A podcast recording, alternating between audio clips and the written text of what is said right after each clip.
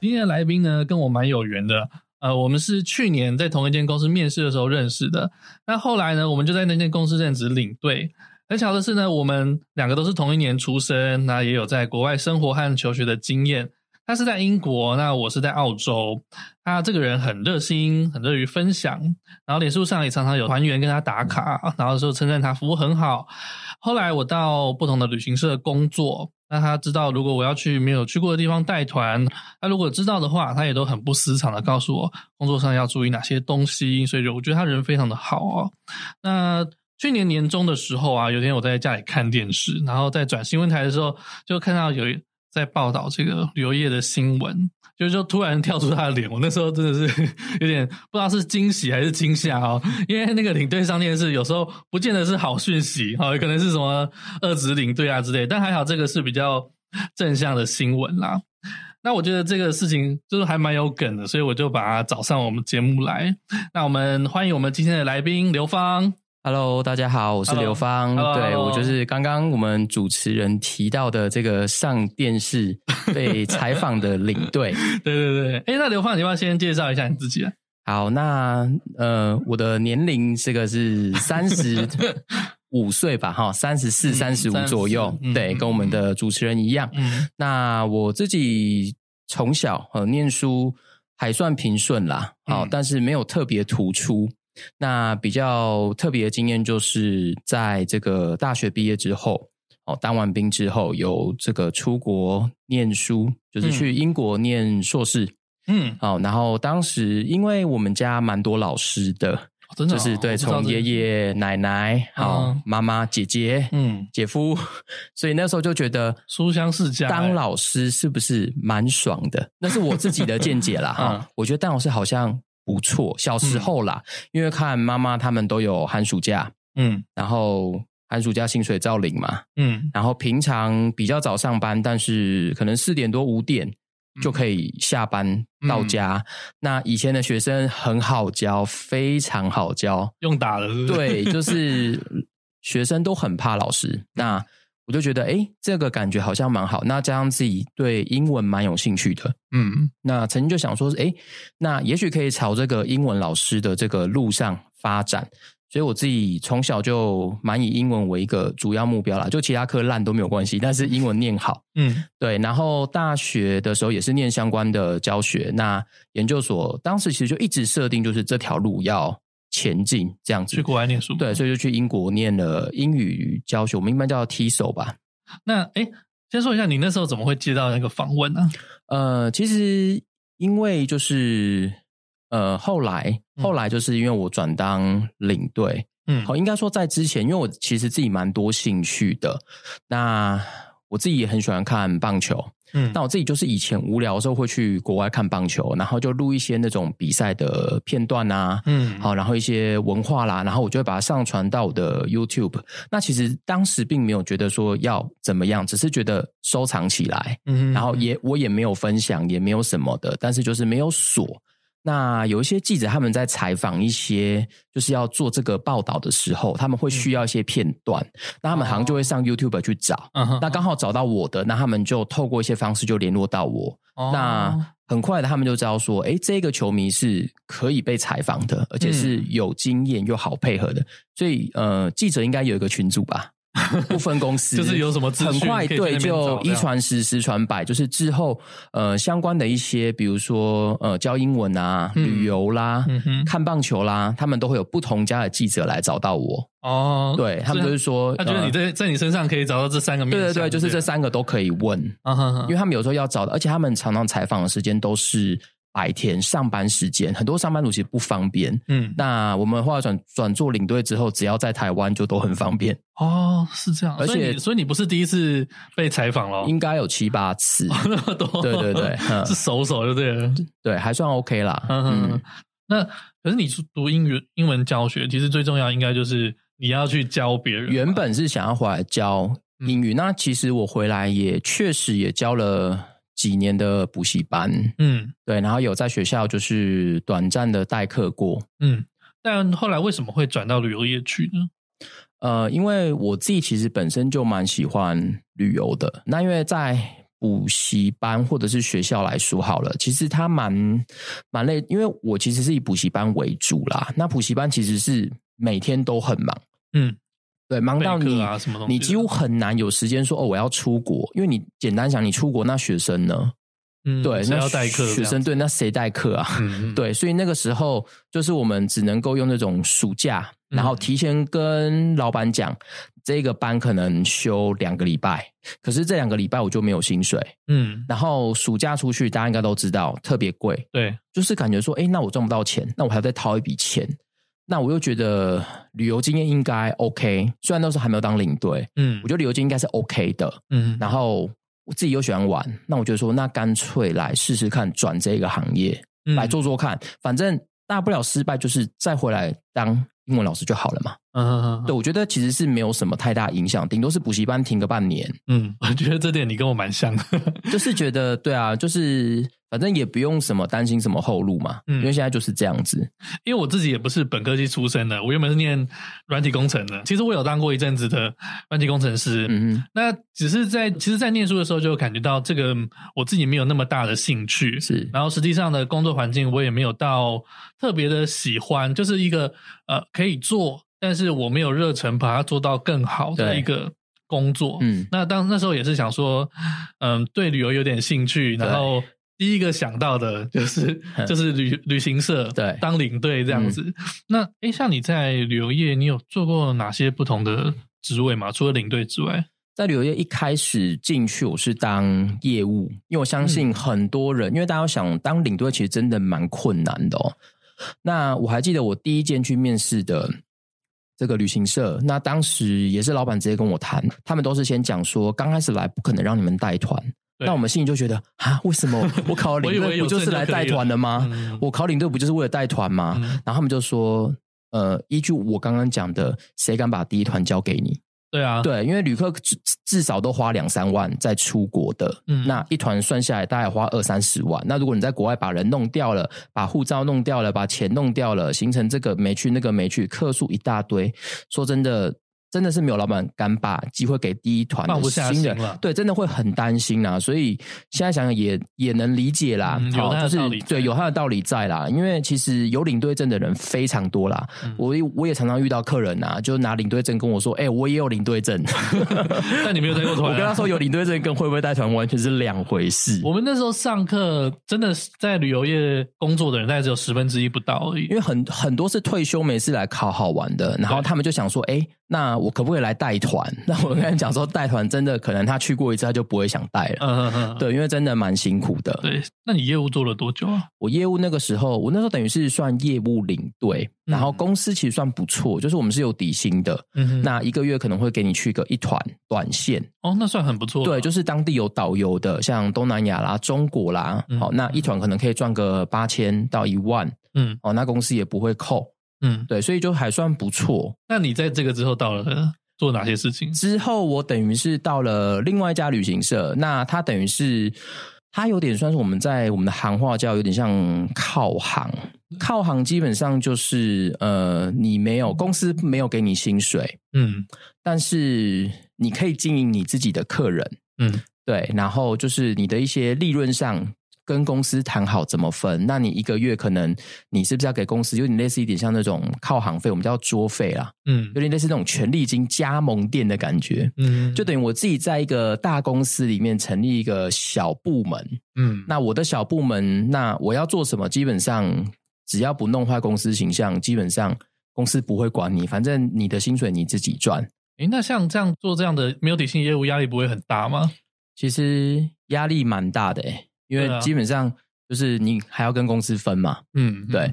那我那间公司已经算好了，他已经愿意跟我们五五分了。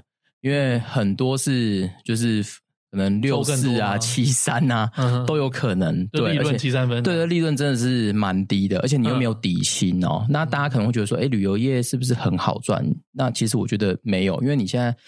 这种什么订房网啊，哪里啊，这个 KKday 啊，一大堆地方，大家觉得可以订，可能也就自己订了嘛。资讯很透明，对，很透明。那大家也可能觉得说，哎，赚钱，就像我刚刚讲的，就是说这个订房网的部分，嗯，或者是订机票的部分，大家都会觉得一定有个疑问嘛，找旅行社订机机票有没有便宜？好，因为在我进来，有超常问对，一定超常问你这个问题。基本上我会跟他们讲，不会比较便宜。对对，真的不会比较便宜，甚至常常有的时候，嗯、呃，像我之前就有经验哈，就是长荣航空，他们自己常常会有那种很大的官网促销，嗯，就是可能比旅行业卖的都还便宜两三千。嗯，所以常常那时候有客人只要问我说：“哎，那个你可以帮我看一下长荣的吗？”你就直接说，你直接去官网看，因为绝对比较便宜，而且官网还可以刷卡哦。对，如果你买的是长城线的机票，一张三四万块的，嗯、旅行业刷卡就要收你八百一千哦。嗯，对，因为这个没办法，这是银行要收的嘛。嗯，那旅行业不可能吸收，因为也本身就没有赚你那么多啊。嗯，对啊，所以基本上，嗯、呃，早期旅行业卖机票好赚，但是现在已经几乎以我知道，很多旅行业做二三十年，他们后来机票是几乎都不卖了。因为就像其他行业的业务，顶多是业绩不好扣薪水啊，或者是没有赚钱。可是旅行业场是，如果你机票，当然这是自己的错误啦。哈、嗯。机票假设你不小心打错一个名字，可能台币一万五就不见了。改票，对，改票，然后延期，对，然后这张又不能退了，可能就是那个旅行业的妹妹一个月的薪水哦，不夸张，一张机票她打错了，那你说那干嘛？呃。注意一点呐、啊，但是人总是会犯错嘛。有时候可能我去办签证，假设我送出去了，结果我还不小心把你的护照日期，好，可能截止这个年月份写错了，嗯，那一张签证四五千块台币就作废了。对，谁赔？客人，客人会赔吗？不可能嘛，肯定不赔，可能还要你锁偿。对，我出不了国，对我出不了国，然后哎又慢下来什么的，嗯、那有些。公司的老板可能还很好心说：“好啦，我们一人一半呐。”嗯，好，但是通常来说，这种老板也不多啦。你看他弄签证弄上百张、上千张，嗯、然后一个月赚可能两万八，嗯，就算差不多蛮多了。可是你看他弄错一张签证，弄错一张机票，就要赔五千一万。嗯。所以真的不好。旅行社有句话叫做“拿着卖白菜的利润，然后冒着卖白粉的风险”。对啊，对啊，因为赚都是赚你几百块啦，但是赔都是赔几万块、几万块。对，真的，嗯。那你从入行到一直到你变成全职领队，这中间大概过了多久啊？整个上手的话，大概也是花了大概三年。嗯，其实旅行业真的是。有人签真的可以少奋斗三年，对，三年啊，没有三十年那么广。大概少奋斗三年真的是有差，因为像我们一开始都会觉得说，哎，一个菜鸟领队，很多人都跟我们讲啊，你们就从要一定要从短线开始带嘛，先从大陆团开始带，哦，然后再来慢慢去带韩国、泰国、哦东南亚，然后慢慢，重点是很多人可能一带就绑死在这边了，因为嗯。因为这些国家的线是有导游的，相对于来说，领队的工作量没有那么的大。嗯，那很多人就会觉得这样相对安逸，也没什么时差，嗯、天数也比较短，哦，比较轻松。虽然赚的也没有那么多啦，那有的时候可能你要再换到其他线，说真的，旅行业要换线很难。看公司的，看公司愿不愿意吸收你，然后你又没经验，为什么公司要用你？嗯，那谁要教你？觉得这是死胡同哎、欸，对，我觉得谁要教你，你有去新的地方，对但是公司又怕你没有经验，对，那就一直卡死在这。对，然后公司又说你没有第一团，那总是要第一团吧？对啊，对啊，总是有第一次吧。后来等于是呃，因为我到的那间公司主要是在纽澳线，嗯、那一开始去是先以澳洲为主，因为澳洲会比较简单，就是跟我那个，对对对，就同一间嘛。对，然后就是其实我觉得他算是蛮给新人机会的啦。至少你不用等团，很快就几乎都能出去。嗯，而且有时候如果在那种比较满的时候，职务是会接的蛮紧的，比较符合我当初想要的啦。那后来就是路线有换到其他地方，是因为我自己也喜欢做一些新的尝试。那我后来就是因为也有一些就是朋友，因为其实旅行也很小，那常常就是有有有的时候可能有些辗转介绍，他们会说：“哎、嗯，我们呃另外一家旅行社，好，这个目前。”有缺一个领队，好，那可能有的时候只是缺一团，那那一团带完也没有下文了，也有可能。嗯，那有时候有可能，哎，你去带的好，以后就说，哎，那你可不可以多带？可不可以多带？嗯，那就是其实一传十，十传百。其实你如果会带团，其实，在旅行业基本上你会蛮容易，就是让大家都知道你。所以有人脉，然后你的口碑又不错，对，相对来说你机会就会多一点。当然自己的。能力也要自己更新上去。比如说我，我我我那时候遇到蛮大的一个困难点，就是我们以前在纽澳，好说真的，牛澳没什么历史，两百多年，两百多年，对，你可能就是半个小时以内就可以讲完。嗯，那我那个时候是去带了，就是转线。那我那时候转到一个比较奇异的是土耳其。哦，我不知道你有没有带过土耳其？有，我有带过土耳其。土耳其非常累的是，大家去想象一下，土耳其他们算是呃，以前有一个帝国了哈，叫东罗马帝国，拜占庭。嗯、那你觉得你有办法听东罗马帝国的故事？听导游用英文讲，讲完之后你翻出东罗马帝国？几千年的故事嘛，我觉得很难呐、啊。对，所以你势必你自己在出国前，你自己就要先读了。对，我真的花了一个月把土耳其的历史读了超熟，不为过。真的，差不多要一个。从西元前对好几千，真的就是大家听到什么古罗马啦，嗯、哦什么古希腊文化啦，拜占庭帝国、东罗马帝国，然后中间又牵涉到了土耳其的伊斯兰教文化、嗯、等等，然后一直到后面，然后十字军东征，对十字军东征这一些东西的，然后有很多。很多你没呃，你有听过的大地哈，什么什么什么查理曼呐、啊，哈，这些这个好像感觉很熟，但是又不是很熟的一些故事，对，什么似曾相识的故事，几世几世的，以前历史以前历史没读好的，现在都读好了。对对对，我觉得这个是除了带团之外，你还要会念书。嗯，你要能够把历史，而且不是背书，不是把课文拿出来念，你要能够把讲得很生动，这么闷的故事讲得生动，然后让团员有回应、有回响。嗯，然后在讲的过程中，你还要再去想，我等一下餐厅几点吃饭，然后几个人要怎么做，然后几个人吃素，然后晚上的饭店啊，我拿到房号我要怎么排，然后明天行程我要怎么走？对，然后其实领队是超多功的，对，就是。是同时，对，同时好多好多事情塞给你，然后另外一边可能又有人问你说：“哎，你什么时候有没有时间带团？”然后加，然后你可能又有自己的事情，自己要安排什么，所以等于是多方面的事情同时出现。嗯嗯，对，所以我觉得这是真的是转到所谓的比较中长程线领队。如果你身边有有这种朋友，基本上他们的做事能力应该都蛮强的。嗯，对，个性好不好不知道啦，但是能力应该都蛮，应该一个打十个应该都不为过啦。嗯哼，对。那你在嗯带团的这些日子，你有碰过什么比较奇怪的客人之类的吗？嗯，其实奇怪的客人是真的是层出不穷啦，非常多啦。相信大家带团多多少少都能够遇到，到有时候网络上哈，我们也能看到蛮多影片。嗯、那我自己遇过，就是呃，曾经有那次带团去越南，嗯，然后我也跟一个阿伯，嗯，他应该有八十岁了，我能见八十岁了。好，那我跟他一间房，那基本上我们跟客人睡到最后，其实也无感的啦，就是这样子嘛。反正我出来赚钱，好啦，就。因为台湾生态就这样子嘛，我们也只能接受嘛。好，那就是好去越南也不会睡很多天呐，大概就四天呐，对五天最多了，最多了。结果呢，阿北在第一天的时候，好，我在分房的时候，我就跟他说：“嗯、阿北，我晚上是跟你同一间房哦，嗯、好啊，我会先把钥匙给你，等一下我再上去哦。嗯”阿北马上脸色大变，为什么？他就说：“为什么你别跟他捆？啊，我姐人报名啊，嘿嘿，嗯，他就说：那我缴同样的钱哦。”阿北是一个人来吗？哦、对他一个人来啊，嗯、他就说啊出，嗯，他就说啊出来之后也没有人跟我讲啊，哦啊，为什么我要跟你睡？嗯，哦。我心想，我也不想跟你睡啊！是旅行社没工作，而且重点是，是你来睡我的房间哦，不是我来睡你的房间哦。但是是我配合你，对，但是客人不懂，对，因为其实大家要知道，呃，旅行团基本上出去领队，一定都会有一间自己的房间。嗯，那有时候就是刚好，因为旅行业确实啊，利润不高啦，所以有时候会把客人配去跟领队睡。我们其实也能理解啦，因为真的利润很低啦，那省能省一间房就省一间房嘛。嗯，好，那我们也能理解。那阿北就跟我说。他在越南，嗯，他说我不跟你睡，我说怎么了啦？我说怎么？我说怎么了？我说阿北，我不会打呼啦。好，我说阿北啊，你可以先睡，你都睡，我我说我不会吵你。他说不是那个问题。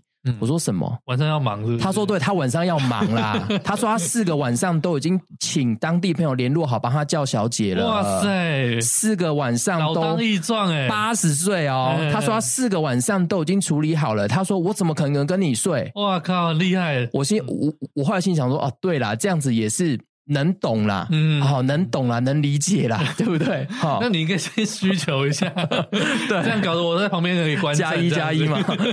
所以重点那时候后来我就是跟旅行社回报这个事情啊，我说阿北现在就不让我进房啦，我说那我要怎么办呢？好，好啊，我也没有跟阿北起冲突啦，哈，然后旅行社就问问了我一下啦，然后他就说。好啦，那你就再去多开一间房啦。大家都说阿北老顾客了，就公司因为越南的房价不会太贵啦。哦，就说就是可能就是一个晚上可能台币六七百块，嗯，然后公司觉得好吧，那你就附近看有没有旅社或者什么，还不是跟客人住，还不是跟客人住同一间哦，你要自己去外面找，对对对，你就去找一间，找大概多少钱，你就跟公司回来报账了，这样子，对啊，反正。这也是蛮特别的一个经验，对啊，阿肥就不让你进去啊。嗯嗯，好，那我们到这边先中场休息一下哦。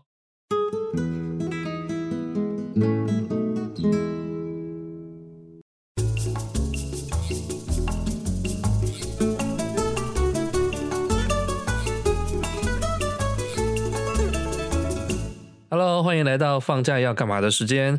今天我们节目播出的时间呢是一月六号，所以帮大家精选了三个。进行呢比较有趣的活动，那这三个活动正好都是现在进行式哦，而且它活动的时间都比较长一点。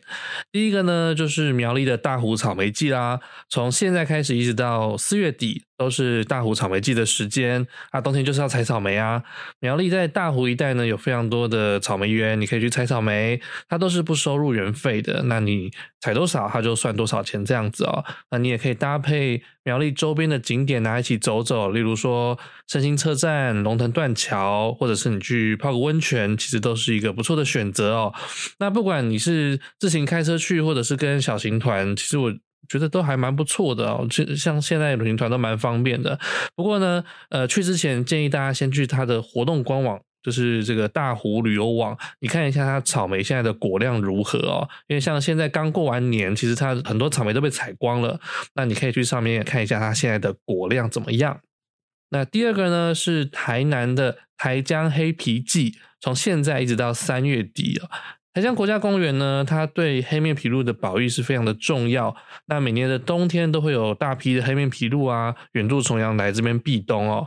那在政府机关，然后当地的保育团体，还有社区的合作之下呢，经过几十年的努力，黑面琵鹭从在一九九零年的时候，那时候只有三百多只，它是已经被列入濒临绝种的动物了。那到现在已经增加到四千多只了，而且这个数量呢也持续的在成长。那每年在黑面琵鹭抵达台湾的时间，他都会做这个台江黑皮季的活动。那像现在他们办的活动，就是它是采收费然后报名制的。从台南市区出发，你在指定的地点上车之后，就会有专人带你去到这个台江国家公园的游客中心，然后做一些生态的导览，然后也会去拜访这个黑面琵鹭的栖息地。好，去他的那个赏鸟亭看看会不会看到野生的黑面琵鹭。那所以这个还不错，而且它的价钱很便宜，像是它黑面琵鹭的团半天只要一百五十块而已，所以也是蛮建议大家去参观的。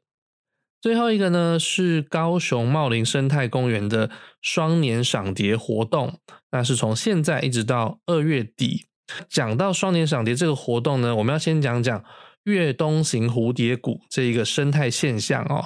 那有些蝴蝶它其实就像候鸟一样，在冬天的时候，它会找比较暖和的地方栖息过冬。那这种蝴蝶群聚过冬的现象就叫做越冬型蝴蝶谷。世界上呢有两个大规模的越冬型蝴蝶谷，一个发生在墨西哥，叫做帝王斑蝶谷。那另外一个呢就发生在台湾，它叫做紫蝶幽谷。每年到冬天的时间，那保守估计至少会有超过一百万只的。紫斑蝶，然后来到南台湾，就是卢凯族、排湾族的圣山大武山山脚下，他们会找一个温暖的山谷避冬。那就是现在这个茂林国家公园凤顶区这一带，就会形成刚才讲的紫蝶幽谷这种特殊的生态现象。那这里也是绿色米其林指南他推荐的三星生态景点。好，那以上就是三个为大家精选的活动。那我们节目要开始喽。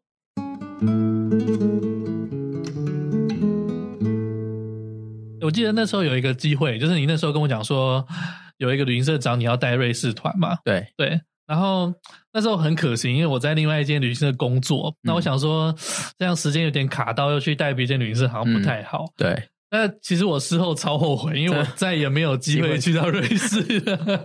不会啦，应该还是有机会啦。嗯哼，但这个团还蛮特别的。对，这个团它是市面上，因为瑞士其实它的交路。呃，交通的路网做得非常的好，大家想得到最基本的巴士啊，好，然后船啊，嗯、然后火车啊、缆车啊等等都做得非常好，所以在瑞士基本上你可以用双脚就可以玩遍整个国家，嗯、因为他火车什么到哪里点都帮你接都非常好，而且都很准时，有那么厉害啊？对，所以基本上的话，我们到那边带团，像我们出去哦，大家出去，全世界不管你去哪个国家玩，唯一不变的就是你有一台游览车。嗯，对不对？你有司机嘛？但是我们去瑞士是完全没有游览车的。好，那很多人就会想说，哎，那你们行李呢？哎，那你们移动呢？那下机场呢？好，从机场开始，你就可以把你的行李直接托运。机场有个部门直接帮你托运，当然事前有付钱嘛。嗯，托运之后直接帮你送到饭店。哦，晚上入住的饭店的大厅，嗯，好，你再自己拿进去房间就 OK 了。嗯，隔天也是一样，你就丢在饭店的大厅，饭店服务生会帮你送去。对，那这个钱单我们都是有算过的，所以行李的部分解决了。那再来移动的部分呢？我们就是每天就是带客人，就是坐火车移动到下一个城市，这应该不难理解啦。比如说我台北坐到台中嘛，嗯，好，就是这样子。好，那可能我台北坐到台中，好像现在有一些国旅团应该是，比如说车子直接在那边等。对不对？我们从台北假设坐到呃花莲，然后游览车直接在花莲等嘛，是有可能的。那我们基本上就是在瑞士移动，就是这个城市坐到下一个城市，下来之后也没有巴士，那就是继续接他当地的，比如说公车，哦，当地的就是缆车等等，然后爬山等等，大概就山口都在缆车站旁边，火车站附近。哦，所以他全程都是坐大众交通，全程都是大众，所以没有司机。哦，很酷诶。所以，可是这个压力真的蛮大的。嗯、大家想在那种人生地不熟的环境哦，嗯、然后就是客人也不没有网络的情况下，你要一个人带三十个人搭高铁，大家想一下这种感觉，都要赶上，对不能迷路，对，不能迷路，不能误点。然后有的时候还有可能会，你带着大家走走走走走，然后。火车已经准备要开了，嗯，但是你少一个人，我操，是吓死！这个时候怎么处理？对对对，你是要上车还是还是 还是要走？对，所以这个就是我们都遇过的问题，嗯，就会觉得很呃比较头痛啊。他所以他的交通大众运输有做到那么好，因为甚至在台湾我都不敢说你去旅游可以全程坐这个大众，在台湾可能还是有点难，但是在瑞士真的可以。嗯，对，因为到了当地都有巴士接，而且它就有卖呃有卖那种像日本有那种什么 JR 的那种周游券，对，它就是你可以一票全国所有的交通工具都可以坐，但还蛮贵的啦。嗯、对，所以这个是在瑞士蛮风行的一种方式。对，现在近几年都是在瑞士基本上会这样子玩，蛮多的。哦、只要你能走路啦，前提是要你能、嗯、你能走。嗯，对，所以相对来说，它的步行的路程会多很多，一天大概在两万步。哦，对，因为现在大家一天在台湾大概是八千到一万嘛，嗯，对，那大概就是要走到两万，嗯、而且这两万是你可能还要背一些装备啊，还有移动啊，而且你不能说哦你不走了之类的，对啊，嗯，因为你要爬山是不是？对，还要爬山。那我们在瑞士基本上就是看山景嘛，嗯，对，所以都是坐缆车，坐火车到了，然后坐缆车上去，嗯，对，那。对，可能我们有些听众没有去过瑞士。瑞士它有哪些特色？瑞士大家最早期玩的应该是有个叫铁力士山，嗯啊、哦，然后后来是少女峰。对，那现在近几年比较红的有出来的一个是叫马特洪峰，嗯，好，马特峰就是大家有吃过那个瑞士三角巧克力，金三角巧克力，金三角巧克力，对，那个就是以它为那个意象然后去做的。嗯、那特别是今年旅游业很可惜，因为去年有一部韩剧叫《爱的迫降》。哦，所有的旅游业其实都已经蓄势待发，做好了瑞士的《爱的迫降》的景点团。哦，那部我有看。对，其实那部蛮好看的。嗯、然后，因为我自己在瑞士看到很多景是我自己都去过的。嗯、对，那个湖边有没有那个利正赫弹钢琴的湖边，嗯、就是我们瑞士的第一个点。嗯，好，其实我们旅游团都已经规划好要带大家去弹钢琴的点了，结果没想到疫情出不去。嗯，哇，那很可惜哎。对，所以其实。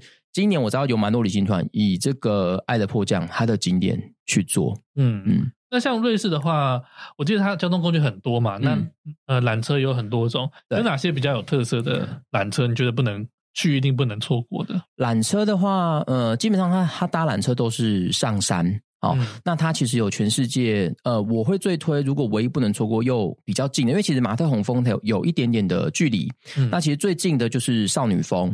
好，那少女峰它有个少女峰铁道，它是已经盖好一百多年了，嗯、对，在一百多年前，嗯，前就开始盖了。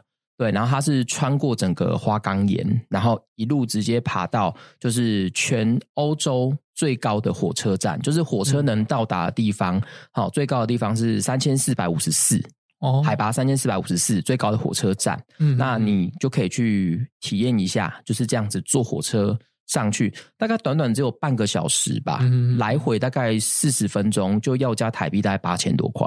哇，那么贵？对对，嗯、所以它因为它真的是那种铁道奇迹啊，所以如果铁道迷啊，或者是要去旅游的，我觉得少女峰虽然它很普遍，但是真的去了应该也不太容易 miss 掉啦。对啦，这很重要的一个景，很重要一个景点。对、嗯，那像在瑞士的话，有什么纪念品是比较值得买的？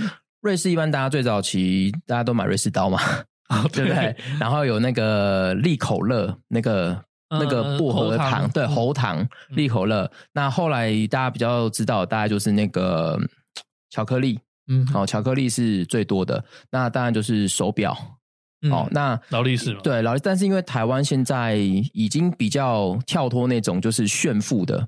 嗯，人毕竟是少一点的，所以现在买手表的人少很多了。大家可能会买一点天梭啦、Swatch 啦，但是你说要买到劳力士的，基本上大概不多啦。嗯，对。为什么大家要去那边买劳力士？除了它是产地之外，有有特别便宜吗？还是呃，因为劳力士，你说那种基本款可能就要几十万，对，那比较好的可能就上百万。对，那呃，我自己的了解大概是，如果你去当地买的话，大概可以比台湾大概是打个七折左右，差那么多，六到七折。那你想一两百万的六到七折就很多了。对啊，对，所以是几十万是有差的，而且有些人就会比较在意，就是他一定要去产地买，嗯，他觉得比较放心。哦，嗯。诶，说到这边要恭喜一下刘芳哦，因为我们上次碰面的时候呢，其实就是在他的婚礼上面。那我本身其实很少参加婚礼啦，因为工作的关系，其实不是很常在台湾，所以常常会 miss 掉一些朋友重要的时光。那所以他这次邀请我，我就想说，诶，正好有机会可以参加，不如去一下。那我其实很感动啦，因为说真的，做我们这一行要碰到一个。对的人不容易，因为你长期在国外，可能可能都跟陌生人在一起相处，你其实你要认识别人很难，然后人家也不一定能够理解你的工作的性质，常常不在家这一点哦。所以我觉得他能够最后能够修成正果，能够成家，我觉得是很不容易的一件事。那这边要先恭喜一下刘芳，哦，谢谢。对，那还有一个很妙，就是他的他现在的太太呢，其实就是在团上认识的。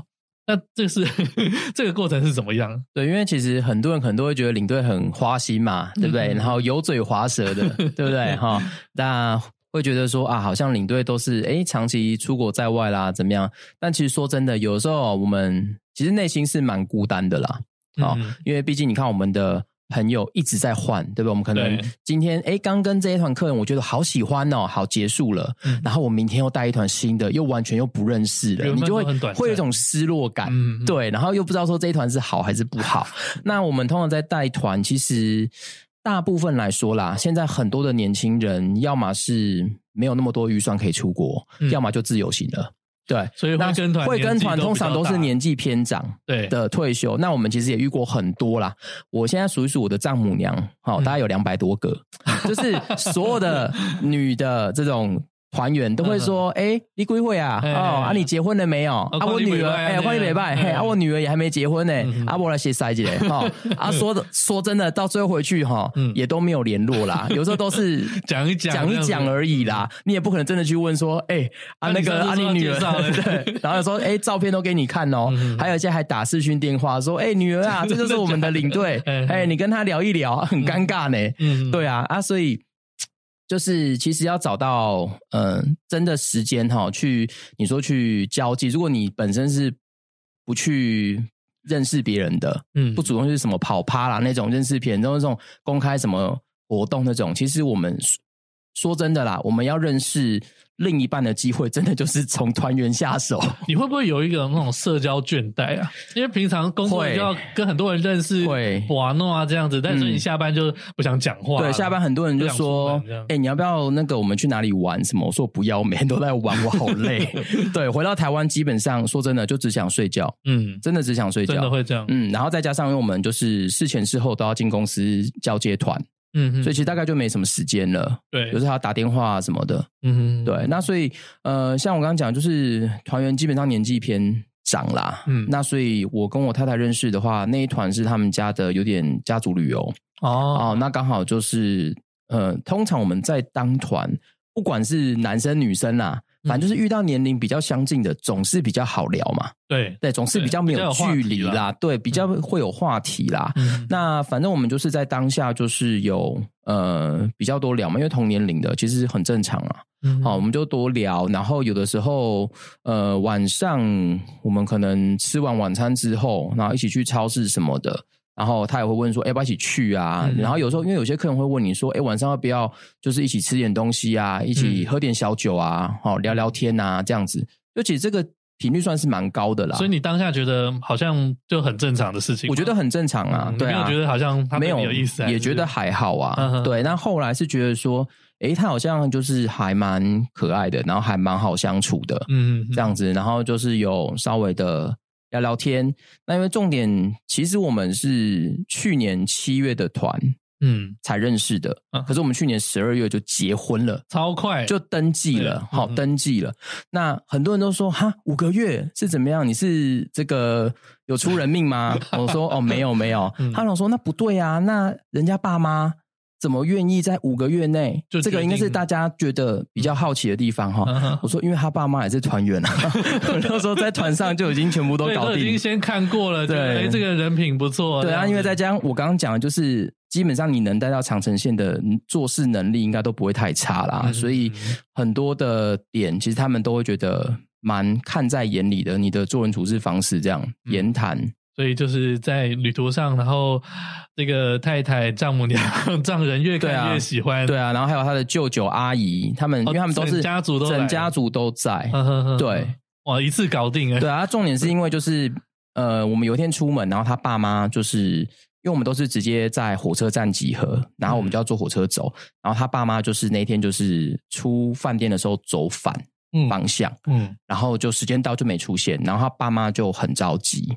对，然后呢，那个时候就是我们就是电话有联络上，然后我就是直接冲过去，因为其实火车是有时间的。嗯，对。那因为我我都会喜欢早约啦，因为客人都会迟到，所以我就喜欢早约个二十分钟啊，先跟大家讲讲故事啊，讲讲今天我们的行程啊，我觉得总比赶来的好。嗯嗯，对，所以我时间还有，那我就赶快冲过去，然后其实跑大概快一公里的路。很长欸，对对对，然后就是找到他爸妈这样子。那找到之后，因为他们真的就是沿着河边，就是真的就走错了。嗯，然后就后来就是到了之后，我心里也估算两个点啊，第一个。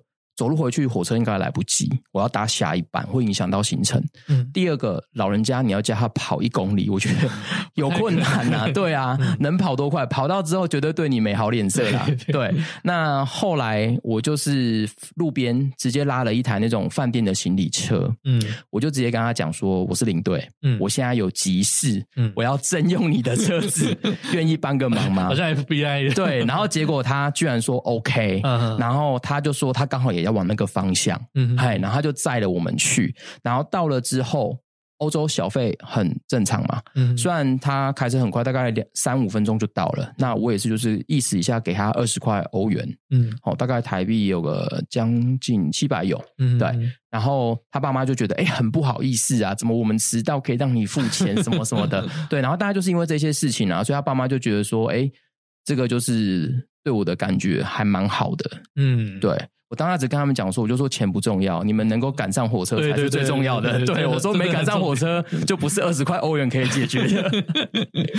那当下在带团的时候，有跟老婆有什么心动的瞬间？当时是女朋友，呃，当时还只是当时还只是团员。对对对对，嗯、对，因为我们其实说真的，带团期间还是真的要还在以工作为主啦。嗯，那要发展都是我们都是建议是回来再发展。对对，你可以对会不会讲话啦？对，所以我们当然还还是好好工作。那当下你说很有好感吗？好像。像也还好，嗯哼，对，是没有什么。那只是有个比较特别的经验，就是因为我们那天是要在山里面践行，可是很奇怪，就七月份突然下大雪，嗯，就下了那一天，所以夏天对、嗯、夏天，所以因为山区的气候多变，然后海拔因为三千多嘛，嗯，所以如果是下雨就会变下雪。这样、哦、对，对，那所以就是整个就是雪就下来，其实践行的路看不到了。嗯，那其实以领队最好的方式就是跟大家说，来，我们就下山吧，不能走了，啊、就打完收工带你们去逛街。嗯，那我当下会觉得说，我常来没差，可是客人可能真的是期待很久，来就来这这么一次。那你因为你现在偷懒，然后让人家好不容易花了十几万，嗯，下次不知道什么下次，然后可能他对这边的。这个旅游也没有留下好的印象跟回忆，嗯嗯、所以我还是在安全考量的情况下，因为那个路我们很熟了，所以就算雪地盖住，我们也都知道怎么走。嗯嗯，对。然后当下就是我问了有谁愿意走的，那他就是其中一个。嗯，对。那他爸妈都没有走，就是他有走。嗯，对。然后所以就是在那段雪地，我们也玩得蛮开心的。哦，对，蛮特别的经验。嗯，那像你们那时候有讲过说，如果结婚之后，你的工作形态会做什么改变吗？那基本上那个时候，我有跟他说哦，我们很多话要先说清楚，不要事后、嗯、哦，是就是这个在结婚之前就有讨论的。我跟他说，我结婚之后还是会全心全意的工作，嗯，接团接到每日每夜，嗯，今天回来，明天出去，嗯，我说我现在就很坦白跟你讲，因为领队这个工作就是生命生涯有限呐、啊，对。对，所以我就说一定要在很短的时间内尽量出去的奋斗。那我就说，那你能接受？包括我跟他爸妈，我也都这样讲。他爸妈觉得蛮同意的，就觉得说年轻人愿意出去奋斗是好事。嗯、那他自己本身也有蛮多自己的事情会规划啦。他自己喜欢弹弹琴啊、煮煮饭啊什么的，这些他自己一个人也可以做。嗯，对，去健身房啊。所以他那时候他他有觉得说他 OK，嗯，对他可，因为我有跟他讲的蛮明白的，就是基本上可能之后都看不到我。对，然后他就觉得那所以就现在变成是因为是疫情，所以反而比较特别。对对，反而变成是出乎意料的事情，对，出乎意料的事 情，反而是变得可以相处。嗯嗯嗯。呃，像我们的工作就是常常在国外，说真的，在家里的时间并不是很多。嗯、然后，呃，我觉得另外一半他有自己的生活重心是比较重要的。对，真的。像我之前也有交往过对象嘛，嗯、那就比较黏人一点。对，所以我在国外有时候很累。他说：“哎，你怎么去你就不回我啊？”嗯那、啊、晚上，你应该已经到饭店了，怎么不打给我这样子？然后我就哇，好崩溃，我好好休息一下都不行这样子。对，所以我觉得，呃，真的，嗯、呃，大部分其实大家都会找相近工作，因为比较能够理解。嗯、哼哼对，那真的要碰到一个呃能够配合上的人，其实不容易的。对，不容易，也蛮恭喜他。嗯，诶，那最后有想要再补充什么东西吗？最后的话，我觉得现在大家可能那个没办法出国，对不对？所以。如果你没有受到疫情太大影响，薪水没有太影响，应该都存了蛮多钱，要准备要出去好好玩，或者之后要出去爆买，对不对？嗯、那所以大家如果觉得最近，因为像我们自己在纽澳线的嘛，嗯、其实现在纽澳线，因为他们当地一些商家都还是希望原本做观光客的商机，现在全部都没了嘛，嗯，所以他们现在就是把一些货都运到台湾来，嗯哼，然后用。就是蛮便宜的价格卖给大家。那大家常知道澳洲一些蛮好用的东西，像精油啊、茶树精油啊，嗯，台湾好贵好贵，但是这边纽澳是非常便宜的，是产地，对，产地非常便宜，便宜到你没办法想象。因为精油台湾一罐大概五六百块。然后小小瓶的三十 ml 吧，了不起了，嗯、对，十 ml 都有。那纽澳一次都是五十 ml、一百 ml，还有五百 ml 的，全部都进来。嗯，然后你们呃，还有一些健康食品啊，我觉得其实等于也是帮旅游业就是促销这些东西啦。那我觉得大家可以上脸书搜寻一个叫旅买家，嗯、旅游的旅，然后买家，嗯，这样子对。那我觉得可以上面说，他现在都是把就是纽澳当地的一些特色产品都拿过来卖。嗯、那像我觉得也蛮推那个羊驼棉被，现在刚好要冬天了嘛。哦、冬天了。对，其实羊驼棉被在台湾买是蛮贵的，嗯、那那边产地直接过来，其实它大量的整个货柜过来，算是蛮便宜的。我觉得大家都可以上去看看呐。嗯，对。那如果他现在那边也都有。等于是旅行业转当卖东西的门市了，对，所以大家其实都可以去这个旅买家，嗯，好这边上去，然后去私讯，都可以去到现场，都可以试用，在松江南京站，嗯，对，我觉得其实蛮方便的啦，对，可以去试用看看，然后如果觉得不错的话，可以带一点，我觉得一方面也是捡到便宜啦，一方面也是给旅游业比较辛苦的伙伴们一点资助啊，嗯，对啊，不然真的。这个疫情下去的话，很多人都被裁员，很多人留职停薪，很多人转行，所以算是蛮辛苦的。再希望大家多多去帮忙他们。好，大家上脸书搜寻驴买家。好，那我们今天就谢谢刘芳到这边，谢谢，谢谢，拜拜。